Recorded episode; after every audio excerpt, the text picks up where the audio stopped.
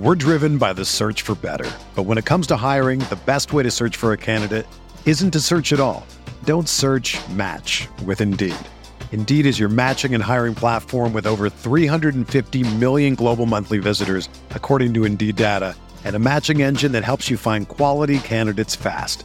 Ditch the busy work. Use Indeed for scheduling, screening, and messaging so you can connect with candidates faster. Leveraging over 140 million qualifications and preferences every day, Indeed's matching engine is constantly learning from your preferences, so the more you use Indeed, the better it gets. Join more than 3.5 million businesses worldwide that use Indeed to hire great talent fast. And listeners of this show will get a $75 sponsored job credit to get your jobs more visibility at Indeed.com slash BlueWire. Just go to Indeed.com slash BlueWire right now and support our show by saying that you heard about Indeed on this podcast. That's Indeed.com slash BlueWire. Terms and conditions apply. Need to hire? You need Indeed. Support for this podcast comes from U.S. Bank. U.S. Bank wants to know how you reward yourself because they have cards that make every day more rewarding. Are you a points order, cashback guru, low intro APR lover? With US Bank, it's up to you because they have the cards to fit your lifestyle. So earn more whether you're shopping at a gas station or a grocery store, even while planning a staycation. Learn more at usbank.com slash credit card. US Bank credit cards are issued by US Bank National Association ND. Some restrictions may apply. Member FDIC.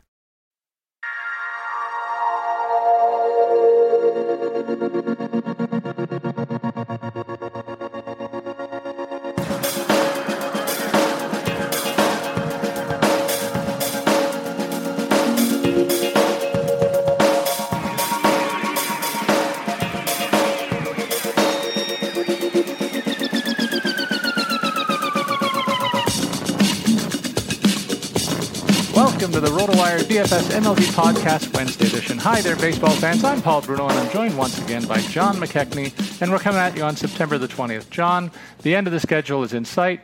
With the season winding down, fewer teams have anything to play for, with most of the races decided. The AL East is up for grabs with uh, two teams we don't like, and very few teams in both wild card races are still involved. So, uh, my question to you off the top is do you lean on uh, a contending club?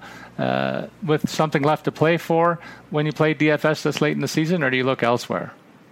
Yeah, the, the, the end times or the end game as far as uh, the DFS season for baseball has definitely been interesting because you know teams are more um, apt to just sort of empty their benches uh, at different points or you know get their young guys uh, some at bats. So you do bring up a good point in, in that using competitive teams uh, probably locks you into more of a of a of a floor of seeing uh, your you know the player that you choose uh, their their normal uh, amount of plate appearances. Whereas you know other teams, you know maybe after the sixth inning they're going to pull uh, their, their kind of veteran first baseman to to get the young guy uh, some some more reps there. So it is kind of interesting. It, it's you know a lot of um, kind of you gotta you gotta plan accordingly because you know you really might see uh, guys that you invest heavily in only see you know at at best three at bats.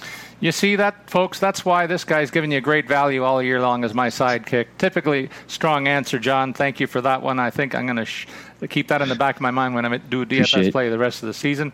We got one more show, so let's go out with a bang uh, in the next two weeks, buddy. Uh, let's go through the matchups with a quick preview of the projected starters on uh, tonight's slate of games. John, take us through the first half. All right, starting us off tonight, we got Alex Wood and the Dodgers, 15 and 3 record, 269 ERA. Dodgers heavily favored on the road, minus 205, but they were heavily favored uh, the other night, and Kershaw uh, ended up losing that one. So yeah. uh, Phillies, Phillies are, are, scrapping right now, and that's an 8.5 over under there, going against Jake Thompson and the Phillies 2 and 2 mark, 446 ERA. Uh, then Brewers versus uh, Pittsburgh, uh, a bit of a, a no name pitching matchup here. Aaron Wilkerson of the Brewers, only one one inning pitch to his name, going against Steven Brault and the Pirates, 1 0 mark, 4.78 ERA. That's a 7.05 start. Then we're going to have uh, the Royals with Jake Junis, 7 and 2 mark, 4.15 ERA, going to Detroit to face Brett Anderson and the Blue Jays, 3.27 ERA for him. Blue Jays minus 125 home favorites, and the over under sitting at 9.5. Then the Chris Sale and the Red Sox uh, finishing things off in Baltimore, uh, 16 and 7 mark for him, 286 ERA. Red Sox minus 175 favorites on the road, 8 and 5 or 8 and a half is your over under there going against Wade Miley, uh, who carries a 5.32 ERA into Wednesday's start. The 708 eight first pitch. Then we have the Cubs with Jon Lester, 11 and 7 mark, four three ERA. Uh, going against the the Rays in Blake Snell, three and six mark, four two five ERA. The Cubs minus one sixteen favorites there with a over under at a flat eight, and then the Cardinals with Luke Weaver minus one forty favorites are the Cardinals uh, going up to Cincinnati to face Rookie Davis one and two mark, seven seven one for Rookie Davis. Luke Weaver on the other side of that uh, has a very impressive ERA. So Paul, what what do we got in the later window of the slate well, here? Before I go there, I'm just going to mention that I'm going to be at that Royals uh, Jays tilt tonight, and I know that you guys guys in Baltimore don't like Jose Bautista, but it's going to be my last chance to see him live, and so I'm kind of looking forward oh, to that with a bit of a nostalgic eye tonight. He's been great sure. for this club for the last ten years, so it'll be my time my time to say goodbye to him. I don't know that there's any chance he'll be back next year, so it's a bit of a nostalgic feel for me uh, as I head out to the to the ballpark tonight. I'll, I'll, say that. So a tip of the cap from this corner to uh, a guy that I've favored, and you probably haven't over the last ten years. But I mean, you, you, you know, as much as uh, he's he's ripped the Orioles heart out. I, I, definitely respect the way he's played and you know how, how good he's been over those over this last decade. So, uh, despite the antics, I, I, do I do respect him as a player, and I you know as a Blue Jays fan in your in your eyes, you know I can see where it's going to kind of stink to see him go. Yeah, well, I appreciate that, John, coming from the uh, other side of the equation. Uh, in the rest of the slate, the Nationals uh, throw Gio Gonzalez at 14 and 7 mark, 268 ERA.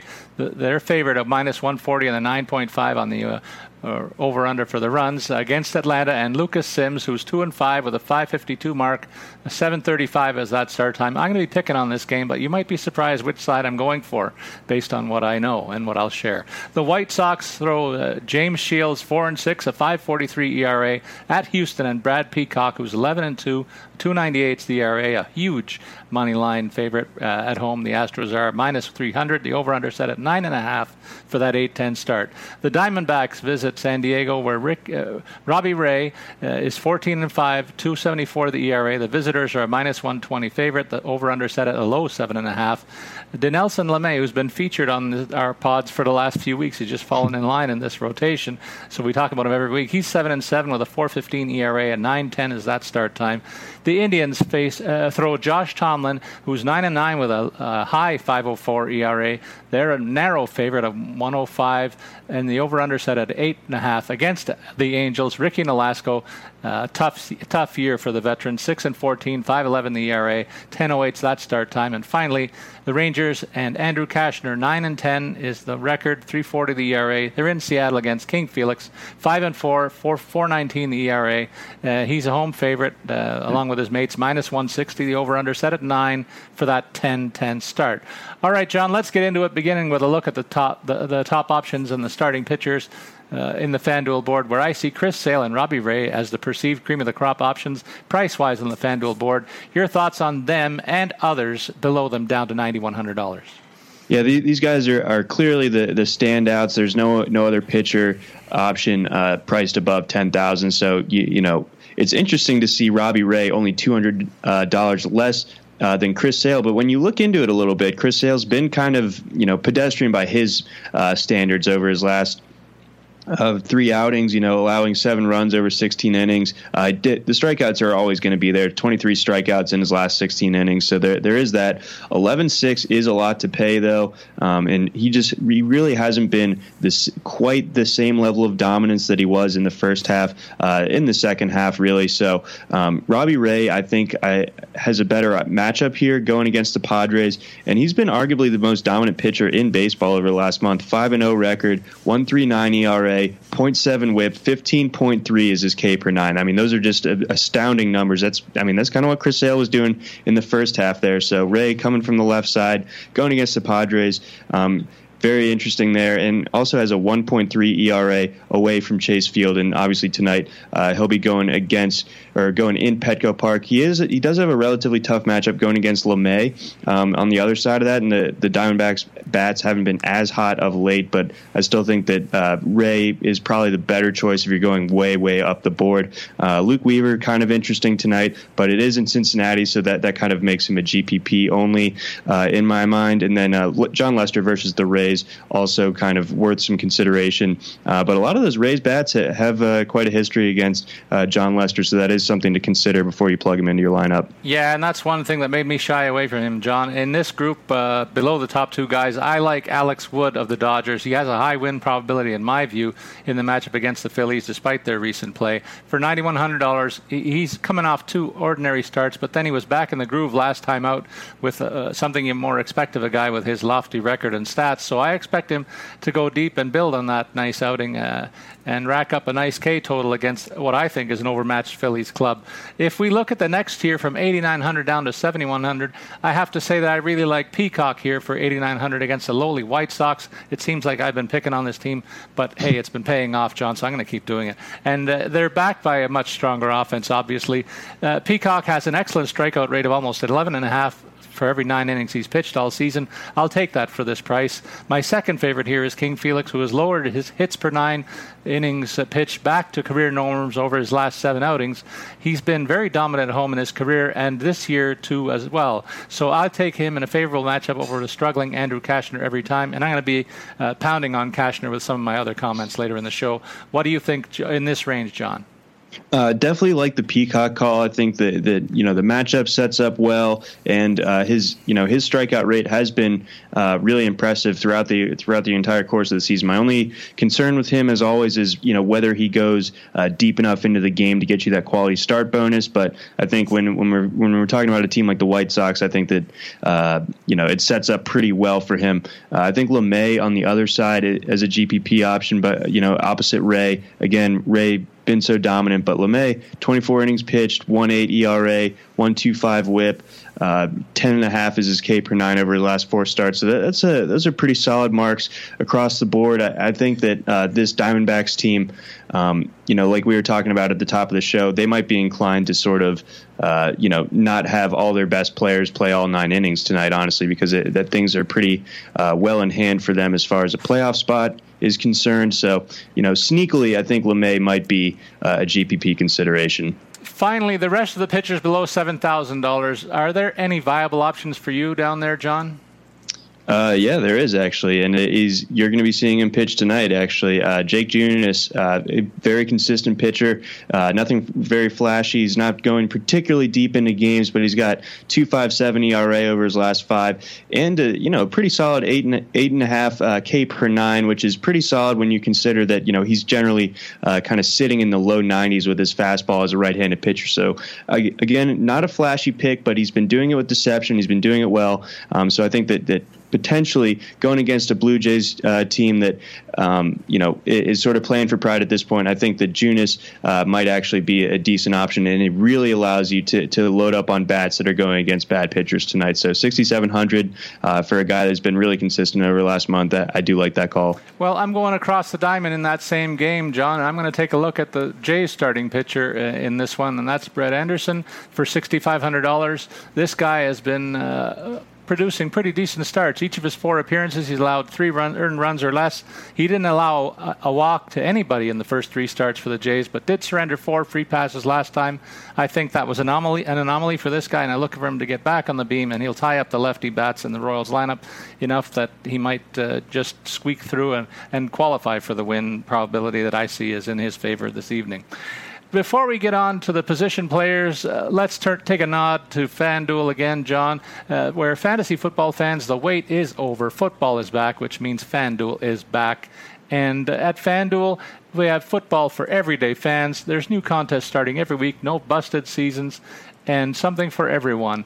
Pri- uh, starting prices for the contests are just a dollar. You can choose your team. There's uh, opportunity to watch the score in real time, there's lots of contests to choose from as well. Uh, you know, John, we've got two weeks under our belts now, and I thought I was going to cash in our staff real, uh, free roll. I'm kind of steamed at you because you were the, the guy that knocked me out right at the end of it. That wasn't. Isn't that nice. the worst? like Awful. the the worst is when you when you're all checked in, you have a good solid point total, but that freaking Sunday night game and someone else is loaded up on it, and there we were. I had Ty Montgomery and Julio Jones, and it it just got me into the cash there. So I wish it wasn't you that I bumped out, but I was pretty happy to come away with with the prize there. You know what? I have to say it wasn't all lost for me. I had the biggest points total this week to, uh, in our RotoWire staff uh, Vegas league to even my record there. And in the fantasy sports show that was held in Toronto a couple of weeks ago, I also uh, drafted a team there against some really high profile people in the industry. And I, am proud to say I'm 2 and 0 so far, John. One of only go. three teams at the top of the ladder there. And there's big bragging rights and a WWE style belt that's on the line here. So I really have my eyes on that. And boy, I'll be strutting around Vegas wearing that thing next year, I hope. But uh, moving forward, I think that we are starting to get a read on teams and players. Is this uh, when you start to become more active on the waiver wire, John, or do you wait a bit longer? Um, you can't you can't uh, wait. Uh, the football is too short a season with, with too few games to to be patient. Like if you're still hanging hanging on to like a Danny Woodhead, get rid of him. If you're still you know holding out hope that David Johnson only misses 12 games, I you know I don't know what to tell you, but you have dead weight on your roster. Yeah. You know it's important to be active. It's it's also important to not over if you play in a league that's not uh, based solely on waiver claims, but the the the FAAB budget. Um, it's it's important to not go overboard. You know, like last week, a lot of people went, dove in feet first for Tarik Cohen, uh, and the Bears were shut out obviously by Tampa Bay. So you know things like that. Just you know bid responsibly. Uh, let the other guy overbid uh, and and overreact to things. But uh, you know you know trust trust what you see on tape and what you're seeing from the box scores and you know everything that you're looking at uh, statistically uh, and make it make an informed judgment because you know uh, you could be that guy that, that burned a third of his FAAB budget on a backup running back. Absolutely agree with everything you said there, particularly hanging on to that FAAB budget. I love to do that and get the advantage over the rest of the leagues that I play in as often as possible in the latter part of the year when some other names uh, maybe fall to injury and then the re- replacements are guys that they have to count on for the remaining games. So I love to have that edge at that time of the season and uh, a key point that we both are on. Uh, f- friends, there's over two and a half million players who've won cash just like me and John playing on FanDuel. To take advantage of our special offer for new u- users, sign up today at fanduel.com slash RW. You get a free six-month RotoWire subscription plus a free entry into the NFL Sunday Million, which offers more than $1 million in cash prizes with your first deposit on FanDuel. Just visit fanduel.com slash RW. And of course, these contests are void where prohibited. Okay, let's get into our position by position picks, starting with the catchers, where we see another narrow skew from top to bottom, just as we did last week. There's 10 picks at 3,000 or above. John, breaking them down for uh, our listeners. I'll, I like Kurt, Kurt Suzuki at $3,200, near the top of this list, actually. His OBP is at uh, 346 on the year, and he's on a recent hot streak with 11 hits in his last 33 at bats. And he's one of a number of Braves hitters who have a very good history against Nat starter Gio Gonzalez. I'll be hitting on that theme throughout the show. Sal Perez has higher is higher in the order than most of his peers at the catcher position, and tonight he gets the platoon advantage against lefty Brett Anderson. He also has three multi-hit games in his last six starts, so he's another one who merits some consideration in this range. Uh, but that, and that's where I'm looking at one of these two guys potentially. John, what say you? Uh, definitely like both of those picks. I think you know uh, get, targeting some bats in that Atlanta game, uh, especially where, where that ballpark has proven time and again to be uh, definitely uh, favorable towards the hitters. Um, that that's certainly something to think about, especially when you consider uh, that Suzuki does have a good history against Gio. Especially, um, I like a couple of thirty one hundred dollar options here. Like Mike Zunino um, of Seattle, three fifty seven, four forty nine, six forty three is his slash line over the last thirty days. gets to go against Cashner, uh, ranks only second behind my other pick at catcher, uh, Robinson Chirinos, in terms of weighted on base um, among qualified catchers over the last month. So both of those guys, I think, uh, draw good matchups in, in, a game that should be relatively high scoring. Um, I think both these guys bring a, a, pop potential or extra base hit potential um, that some of these other guys uh, might not bring the same level of. Um, so I, I like I like either Chirinos or Zunino. When we look at the backstops, uh, the reigning guys below $3,000, there's two guys that I'm looking at in this range, and it's got to be one of Christian Vazquez of the Red Sox for $2,700 or Toronto's own Russ Martin for $2,400. Vazquez, for his part, has five multi hit games in his last nine starts and gets the platoon edge against a struggling or- Orioles lefty Wade Miley. I don't want to rub that in. Uh, no. uh, it's like it's already bad enough after la- after last night. Goes eight scoreless, and uh, they blow it at home. Oh and now, now it's like we get to, we get to follow it up with just letting the Red Sox score ten runs at least. and Russell Martin is finally healthy for the Jays, and I think he has an extra spring in his stride after struggling with injuries for a large chunk of this season. Uh, like Perez, he has a middle of the order spot in the Toronto lineup, and that makes him a solid value play for only $2,400 since he's been able to get on base at a 35% clip year to date. Not, not too many people are aware of that. The batting average is not where it should be, but he sure walks a ton, and he could be in, the, in for a couple of runs scored in this matchup tonight, I think, if he gets fortunate. Who do you like down here, John?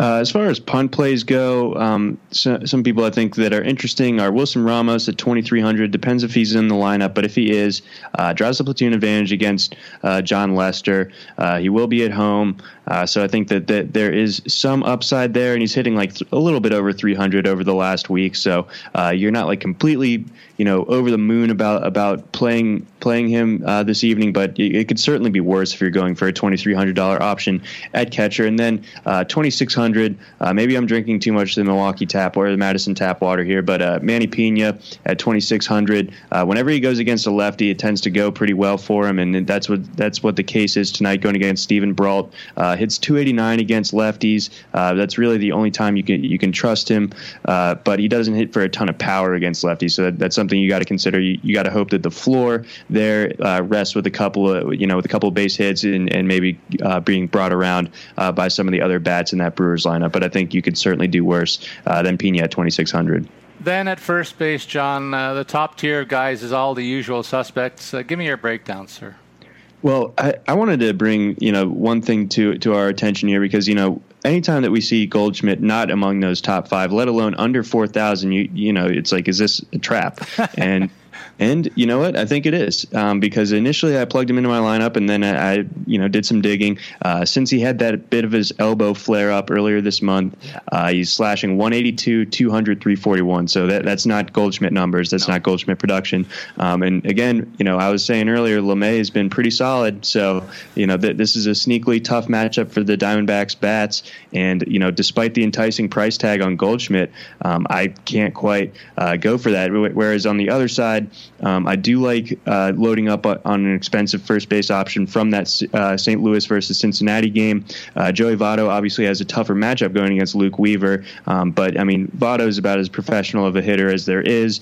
Um, very difficult to, to figure out for a pitcher, uh, a guy that always makes solid contact or can work a walk. Um, so at 4,200 at home, do like that. And then Carpenter, you know, his peripherals aren't as enticing, but he does get to get, go against rookie Davis, which I think kind of uh, helps helps you know bring up his floor and his ceiling a, a fair bit. So at 4100, you don't love paying that for Matt Carpenter, but I could see where it could make some sense uh, tonight given the matchup and the location of the game. John, uh, Edwin Encarnacion is still my pick from the top tier. The guy's been hitting homers at a better clip than any other first baseman since uh, middle of May, and he's in the middle of pretty great offense, I hear, uh, in Cleveland. Uh, Freddie yeah, Freeman, they're not bad. Freddie Freeman, for his part, has also been a guy who's carried a hot bat, and I'm not fearful of the lefty on lefty matchup with Gio tonight because uh, Freeman's tuned him with 13 hits and 16 ribbies and 42 at bats in their head to head matchups, and OPS just below one. So I don't mind either one of those two first basemen, and so going big at first base is, is an option for me tonight. Then we have quality guys uh, sitting there below 3,500, and I'm still kind of irked by the snubbing of Justin Smoak, who looks pretty attractive attractive at $3,200 for a guy who's fifth among all first basemen in OPS uh, year to date. And another guy, Ryan Zimmerman, priced at $3,100 despite collecting 14 hits in his last 10 games, looks like another bargain uh, uh, guy in the bottom tier. He's got great numbers on the whole season, but he's really raking right now, John. What about uh, your thoughts uh, on the second uh, on this group, and then uh, we'll talk second baseman in a minute. Yeah, I, I do like that that Zimmerman call especially, and he's a guy that I haven't used a ton of in DFS uh, this year after his like initial kind of bubble burst uh, after his ridiculous month of April. Um, but he's he is OPSing close to a, a, thousand over the last month, so that you know he's not just getting on base, but he's actually you know doing some damage, and that, that's what you look for in DFS. You want those extra base hits.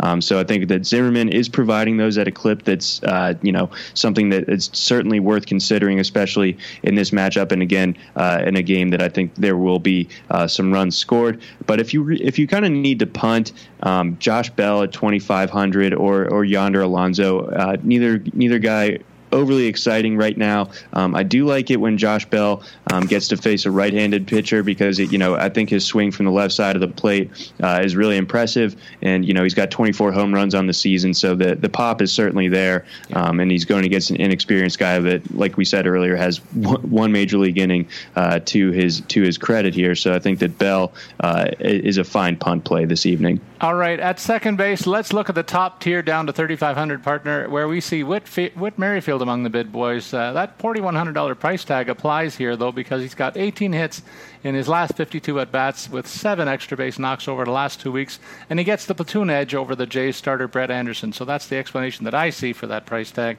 justifying it.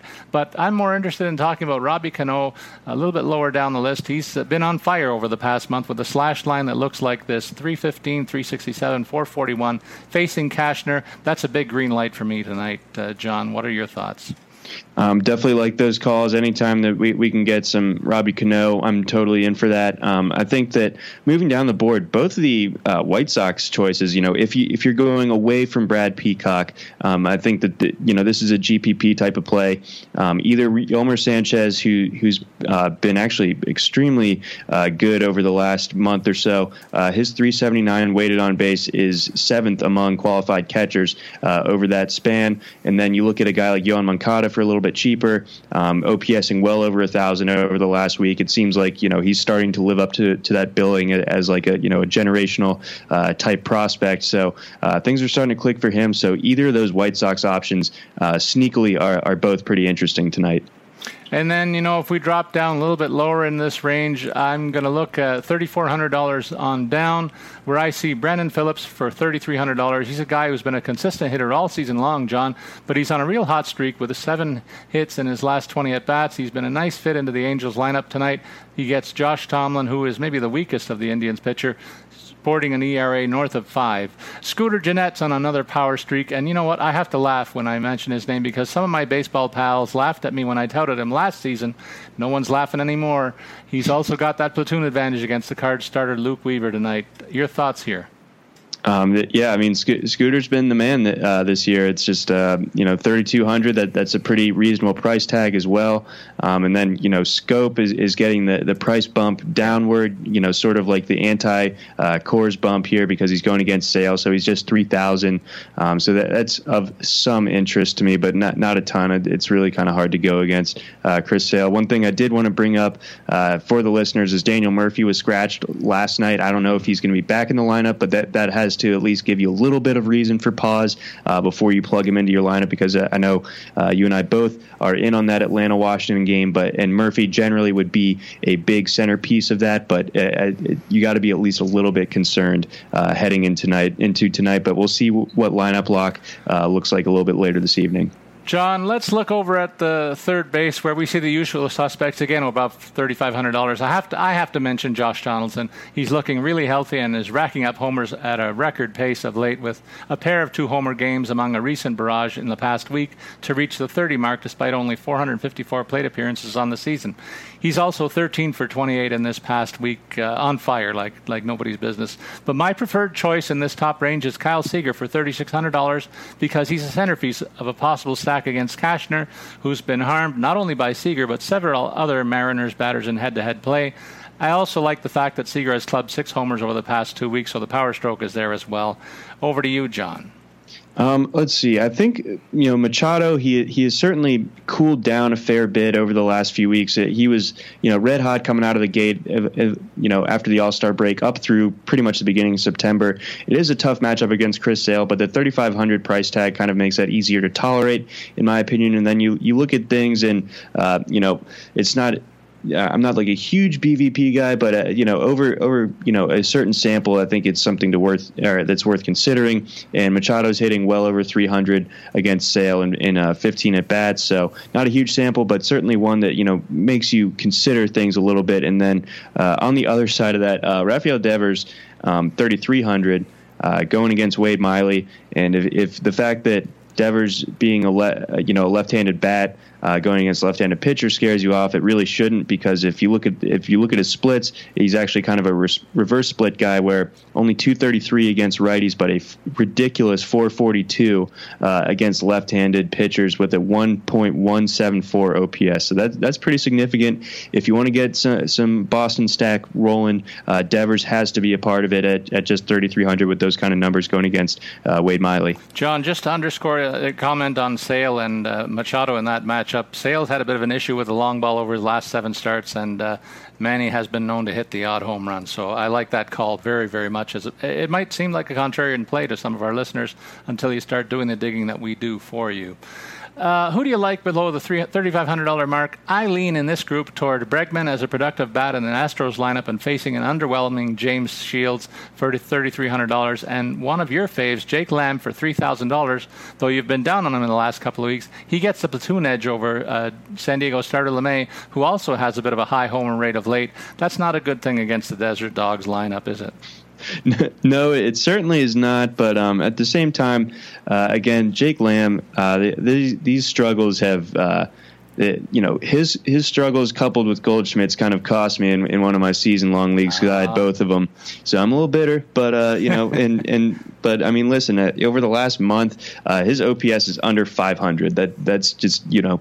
Uh, d- you you detach the yourself from the name and you look at the numbers and you know that's someone that you can't justify putting in your DFS lineup. I'm, I'm sorry. Like he's just, he's been so great for most of the season, but uh, things have really, really slowed down to you know to an almost unplayable point uh, for Jake Lamb here. So at least for daily purposes, um, I, I, understand some some of your points here, and you know three thousand for for a hitter of his talent, uh, may, maybe he gets things turned around. But I, am just I'm probably off of using uh, Lamb and Goldschmidt maybe the rest of the season. Somebody sounds fed up to me.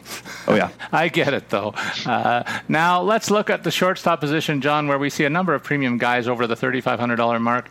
I continue to hammer at Cashner today with uh, M's shortstop and leadoff hitter Jean Segura, one of the best table setters in all of baseball when he's healthy, and he certainly is right now. Highlighting a power, I'll highlight his power streak in a week where he's also recorded three multi-hit games. So getting the hot stick there at the top of the lineup with maybe an extra at bat over the rest of the field at this position is something I don't mind, and uh, I'll throw my partner a bone, uh, a Baltimore booster like not too many other people I know, John, uh, by adding that Tim Beckham is another guy that should be considered in this discussion. He's really been an amazing hit machine since joining your O's and has this 20 these 22 round trippers on his resume as well. Sale, I mentioned earlier in defense of your pick on Machado, has had uh, a bit of trouble with the long ball over the last seven starts, and this game is in the friendly confines of Camden Yards launching pad. So uh, I think you could be laughing a little bit tonight.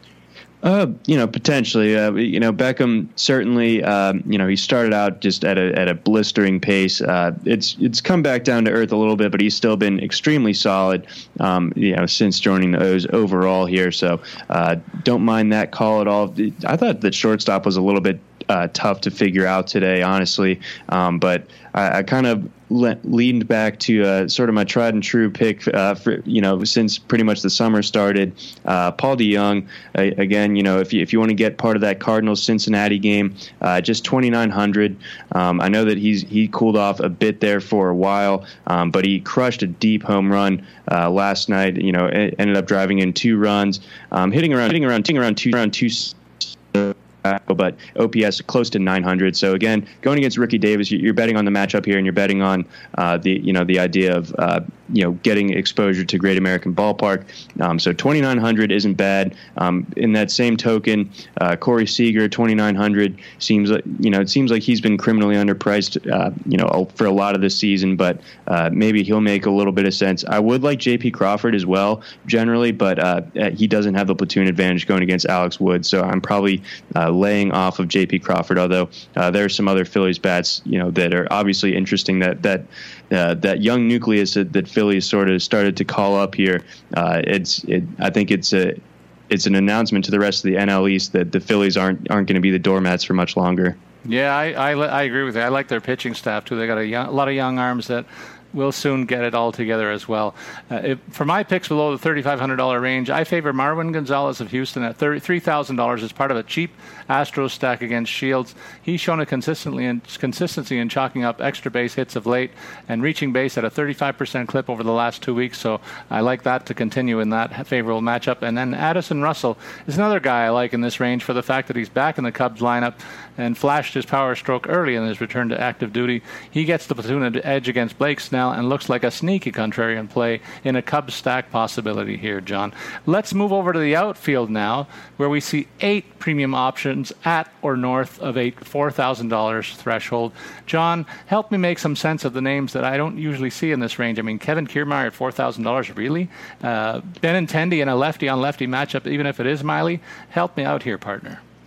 Okay, but, well, with Kiermaier, um, I, I, think that part of the part of the uh, appeal here um, obviously, the the ownership is going to be extremely low because most people just simply aren't going to pay that for for Kevin Kiermaier's bet. Right. But look at who's on the mound. Uh, Jon Lester, a guy that, that cannot throw to first to save his life, cannot hold runners on. So if Kiermaier does, uh, you know, uh, you know, if he does get on base, you know, say two, three times, you know, he could be swiping bags. You know, the, if, I, if I'm Tampa Bay, I'm absolutely running all over Jon Lester as much as I possibly can. Anyone with with any semblance of speed, Kiermaier certainly has that. So I, th- I think that the 4,000 price tag here is, you know, under the under the assumption that you know maybe Kiermaier picks up a couple uh, base hits and a couple stolen bags on top of it. That's a big ask, I think, but we'll see. I think so too. I think so too. Benintendi, I'm not I'm not as sold on even even with the Miley matchup. Yeah. Um, you know, he just doesn't hit lefties uh, nearly as well, and you know you have to pay what hundred dollars more for Rhys Hoskins, uh, who who does draw the platoon advantage. Uh, I think that that's sort of a bit of a no brainer to me. Yeah, the rest of the guys up there certainly are there on merit. So I just wanted to hit the guys that I thought were dubious, and we did cover them off. Uh, there's a lot of names to consider in the group between uh, the next tier, John, and I'll take a table setter like uh, AJ Pollock here at $3,800. It makes some sense to me atop that D-backs attack. He, is, he had a huge night in San Diego last night with a couple, couple of round trippers, and I like his chances for another strong night. He's on a 10 for 20 streak in the past week and includes seven extra base knocks. So, uh, and there's plenty of backup in this lineup. The last time I checked, Josh Reddick is another guy in this group that I like. Seven for 22 with three homers against Shields in their head-to-head uh, history. He's a, a nice uh, part of st- this Astros stack that I've been talking about against this diminished veteran Shields, and he's been a consistent force for his part over the past month with an OPS just under one in that stretch. John, what are your thoughts on this group? Uh, those are all good calls. I, am in on all those. Um, I kind of like you know, you know, Yasiel Puig has started to come around a little bit, and he, he's going against a right-hander um, that, that's relatively unproven in, in, Jake Thompson. So he's 3,400, and I believe the other night, uh, Puig, you know, the, the, Dodgers have been kind of shifting their lineup. Their lineup used to be, you know, something you could kind of set your watch to um, as far as how most of it was constructed, uh, but it's been moving around a little bit uh, here in the end of the season. So I think Puig moved up to the cleanup spot the other night. So if right. he moves up uh, into that area again, uh, 3,400 is an awesome value against a, a, pretty inexperienced pitcher. And, you know, you consider Puig's numbers, you know, he's a consistent around 280 hitter, um, and he's even better against right handers, one of those reverse split guys. Uh, 25 of his 26 home runs have actually come off of righties, um, and he's hit 13 of those uh, dingers away from Dodger Stadium. So, I mean, he's pretty even home versus road as far as his power output. Um, so I think that he's uh, relatively interesting. Uh, I would like Nick Williams a little bit more if Puig wasn't right there. And, you know, again, if Williams had the platoon advantage, which he does not as a left handed bat, uh, going against Alex Wood. And then um, I always got to go to bat for my guy, Tommy Pham, a member of the 2020 club this season. He's going to be going high in drafts next year. I'm thinking at least a top 50 pick, uh, batting over 300. And again, going against Rookie Davis tonight um, in Great American Ballpark, uh, there's a lot to like there for just 3,600. So let's see. Tommy Pham is probably for you what Scooter Gennett is to me. That's that's a pretty good analogy I think that we can draw based on today's. I think show. that's fair. Yeah. Uh, John, next, uh, you know, I want to include in this discussion Mitch Haniger uh, to cl- close out my. Oh, he's Seattle, been great. My, my Seattle stack. Thirty-three hundred dollars gets this relatively heralded player who's been on a real good power and hitting surge over the last two weeks, and I think that's a great piece to, to close out my uh, the way my lineup might look. Uh, I'm kind of curious to see what you come up with uh, tonight, John. Uh, you know, uh, otherwise, um, I think that the, there's cheap outfielders to approach on both sides of that Milwaukee Pittsburgh game. I think you know an Adam Frazier on Pittsburgh, or if you want to go uh, McCutchen or, or Starling Marte down at 3100. I know he hasn't you know kind of lived up to the billing this year, but uh, it's still something that is potentially worth considering. Um, and then you know if you go way down the board. Um, I, I do have Keon Broxton in my lineup right now, and you know, it, again, it's it's going to be uh, because he's going against Steven Brault, a lefty. Uh, Brault, I think, in the end, will, will be a piece of that Pirates rotation, but um, I think Broxton against a lefty uh, with his with his speed, his ability to, to run things out, um, I think that you know at 2200, um, he's what uh, my friend and I, Joe Pisapia, the guy I do the Friday shows with, call call a bit of a responsible punt. So mm-hmm. uh, I'll I'll throw him down there if if uh, you're completely pinched against the cap and really need someone near minimum salary, you could do a lot worse than Keon Broxton. Very good, John. Uh, what oh, and your, my boy Austin Hays. Austin is, Hays too. What does your uh, preferred line DFS lineup look like at the end of the day? All right, let's let's uh, pull this up here. All right, so I got I have Jake Junis as my pitcher, so that again just kind of loading up on bats uh, right now. Um, Sal Perez is my catcher. Joey Votto is my first baseman. Jose Altuve is my second baseman. Although I'm considering pivoting off of him for, for someone that's uh, a, a, little bit doing a little bit better of late. But then again, Altuve does get to go against James Shields, so it, it might be hard to move off of him uh, now that I think about it. Um, Machado, uh, Manny Machado at 3,500 again, getting the price break going against Sale, but the good history against Sale, uh, you know, and the low ownership percentage kind of drove me to go the Machado route out here. Uh, shortstop, I do have Corey Seager, but I think I'm going to move that to uh, Paul DeJong, same price, so n- no real change to my lineup there. Um, and then uh, Mike Trout and you know, going top of the board as far as uh, my outfield goes. And then Tommy Pham and Keon Broxton are, are my other uh, two outfielders. So that that's kind of how I line things up. You know, really kind of loading up on the offensive side here and just hoping and praying that Jake Junis uh, gives gives me a quality start here. Well, that's the benefit of, benefit of picking a guy who doesn't cost so much on the mound. You can really load up, and that's a great example of what you've drawn up with your lineup. So I'm hoping that Junis does fall flat on his face though tonight. I'll be honest. fair enough. Fair enough. Brad, my lineup will begin with Brad Peacock uh, for Houston against the White Sox. I look at the high win probability here for a guy who ha- has one of the high strikeout rates in the, in the league in terms of strikeouts per nine innings. If he can put together uh, a solid game score, I think I'm on my way in this one for $8,900. I'll take that chance, and I don't think there's a lot of risk involved.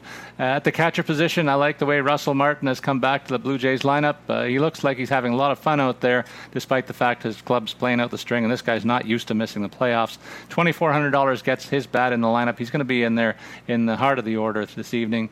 Uh, at first base, I got Ryan Zimmerman, who won the coin flip over Justin Smoak for me. Uh, the Nats have a good matchup against Atlanta, and uh, he comes in at $3,100 for all the offensive numbers that he's got on, on his resume. I think the hot streak is guiding me uh, toward him at this cheap value. Uh, at second base, I got Brandon Phillips, a guy who's really been hitting up a storm of late. $3,300 the price tag there. Uh, Kyle Seager for, for Seattle against Texas. I talked about him earlier, $3,600 there for that consistent bat. Then at shortstop, I made the case for Marwin Gonzalez, uh, priced pretty cheaply at $3,000 despite what he's been doing of late and that favorable matchup for Houston as well. Then in my outfield, I've got uh, three hot sticks uh, AJ Pollock, J- Josh Reddick and Mitch Haniger, I think, is going to be the dark horse that makes my team tonight. I, I will go out and say, John, that's my picks and your picks. Let's see what the RotoWire lineup optimizer has in store for tonight's games. Uh, Optimizer does uh, advise going up the board at pitcher, going Chris Sale, and you know here's a pretty good example of how you can build your lineup if you go the Chris Sale route. There's still some pretty solid options here. Uh, Russell Martin at catcher, I know that you're you're in on him as well. Yonder Alonso, kind of a punt play uh, at at first base at 2600, but does get to go against Andrew Cashner. Yeah. Daniel Murphy, second baseman. So again, we, we said earlier, you know, you're going to have to check to make sure that he is in that Washington lineup uh, before you lock him in because he was scratched uh, on Tuesday night. Jake Lamb at third base at the hot corner, 3,000, uh, just betting on the value there, paying off.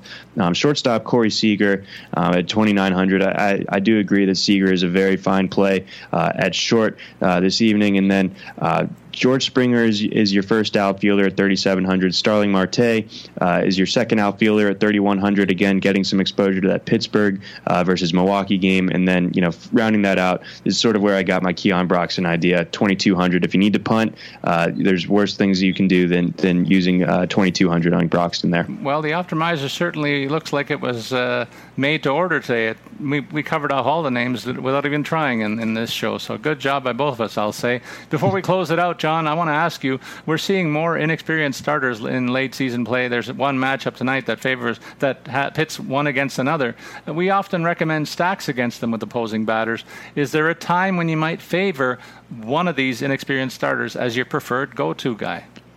Um, I think it's it's one of those situations where you certainly have to look at, at prospect pedigree here. I mean, right. you know, if this if this is a guy that, that's cheap but you know has theoretically a favorable matchup, um, you know, you know, like a Jake Thompson, he's a guy that that is a future piece of that Phillies uh, rotation. But but at the same time, he's going against the Dodgers, so you got to kind of parse out how you feel about the Dodgers. You know, are, are they the team that's uh, you know that was the first hundred games of the season, or, or that that team that really has hit the skids over the last month or so? Um, so you really kind of have to parse those things out, and you know, it's something that you and I also saw earlier in the season, where where guys that made the 25 man roster for the first time are getting their first exposure to big league hitters, and by the same token, uh, these hitters are, are seeing these pitchers for the first time, and they're not necessarily picking it up very well well. I mean, we saw like a, a guy like an Amir Garrett of Cincinnati earlier this season throwing a couple shutdown outings uh, just because uh, hitters had yet to adjust to them. So that you know, it, it's a bit playing with fire using these guys,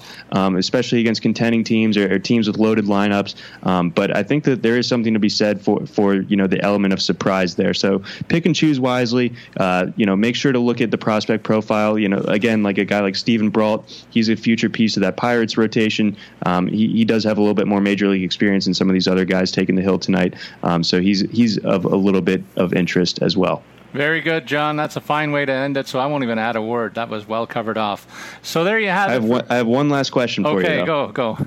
All right, wild guess. What is Kevin Gausman's ERA in the second half? Oh my God, you got to tell me, and I'm going to laugh. Two two six. Wow, that's crazy. How about that? That's How crazy. about that? He had to get in a Boston, Baltimore plug, and I, I, I yep. owe you that one. I got to give you the floor for one. For we one were ripping on him last week, and I, I was jumping in on it too. So just wanted to throw that out there. Good, good on you, Kevin Gausman. Very nice. So there you have it for John McKechnie, who's a great follow at Johnnymckechs. I'm Paul Bruno, who you can follow at Statsman22, and we wish you good luck with your FanDuel picks. Come back to listen to our pods on a daily basis to get an edge on the competition. So long, everybody.